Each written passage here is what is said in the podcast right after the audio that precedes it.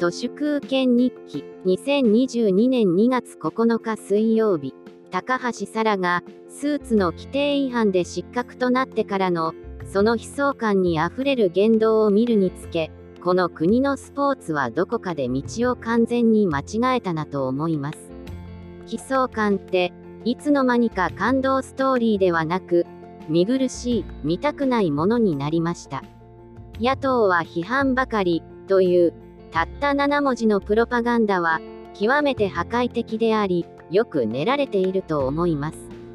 この短いスローガンには最近の岡田敏夫が言うところのホワイト革命のエッセンスが極めて端的に込められています。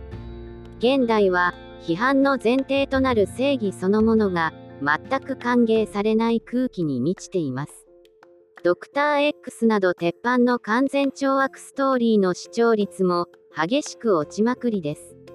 批判と聞いて連想されるのは何と言ってもネガティブです。相手を否定したり、否定的にものを考える姿勢そのものが根こそぎ嫌われています。批判とは同時に多くの場合、悲観的でもあります。現状への不満や不安があるから批判するんだなと思われ避けられるわけです。楽観的な課題設定と悲観的な課題設定に分けると成長していて派手に金儲けしている GAFA などには今も十分にハッピーな世界だけどより良くしたいという楽観主義を感じますが例えば実は自動運転の全くできないトヨタの課題設定はいつトヨタがなくなっても不思議ではないとか日の丸チームを孤軍奮闘で己が背負って玉砕はできないとか、現状認識が高橋沙羅と酷似して、極めて悲観的です。新自由主義などと言いますが、それは単に、悲しそうな人には近寄りたくないという気持ちでしかなかったりします。悲しそうな人と一緒にいると、こっちまで悲しくなるから、目障りだ、ということです。悲しい目をした連中を見えないところに囲い込め、というのが米国の富裕層における本音です。批判にはさらに攻撃的、暴力的なニュアンスも含みます。否定的で悲しみに暮れる人はいつブチギレてジョーカーになってもおかしくないという不気味さを醸しています。批判ばかりというステータスはいつも対決的であるということで、要するに面倒くさいやつだというフラグがついてしまいます。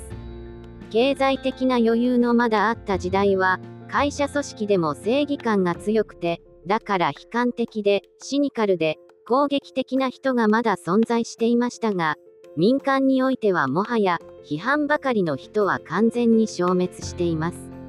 対決や犯行にまるで人気がなくなりました。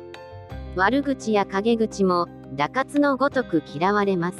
四国放送の公式ツイートが、行き過ぎた与党批判を自分のアカウントと誤って投稿したことから、公式アカウントを担当していた四国放送の社員が懲戒解雇されてしまいました。これなんかも典型的に批判ばかりしている不機嫌な人はこの世界から消えてしまえという空気だと思います。本日は以上です。ありがとうございました。人の行く裏に道あり花の山。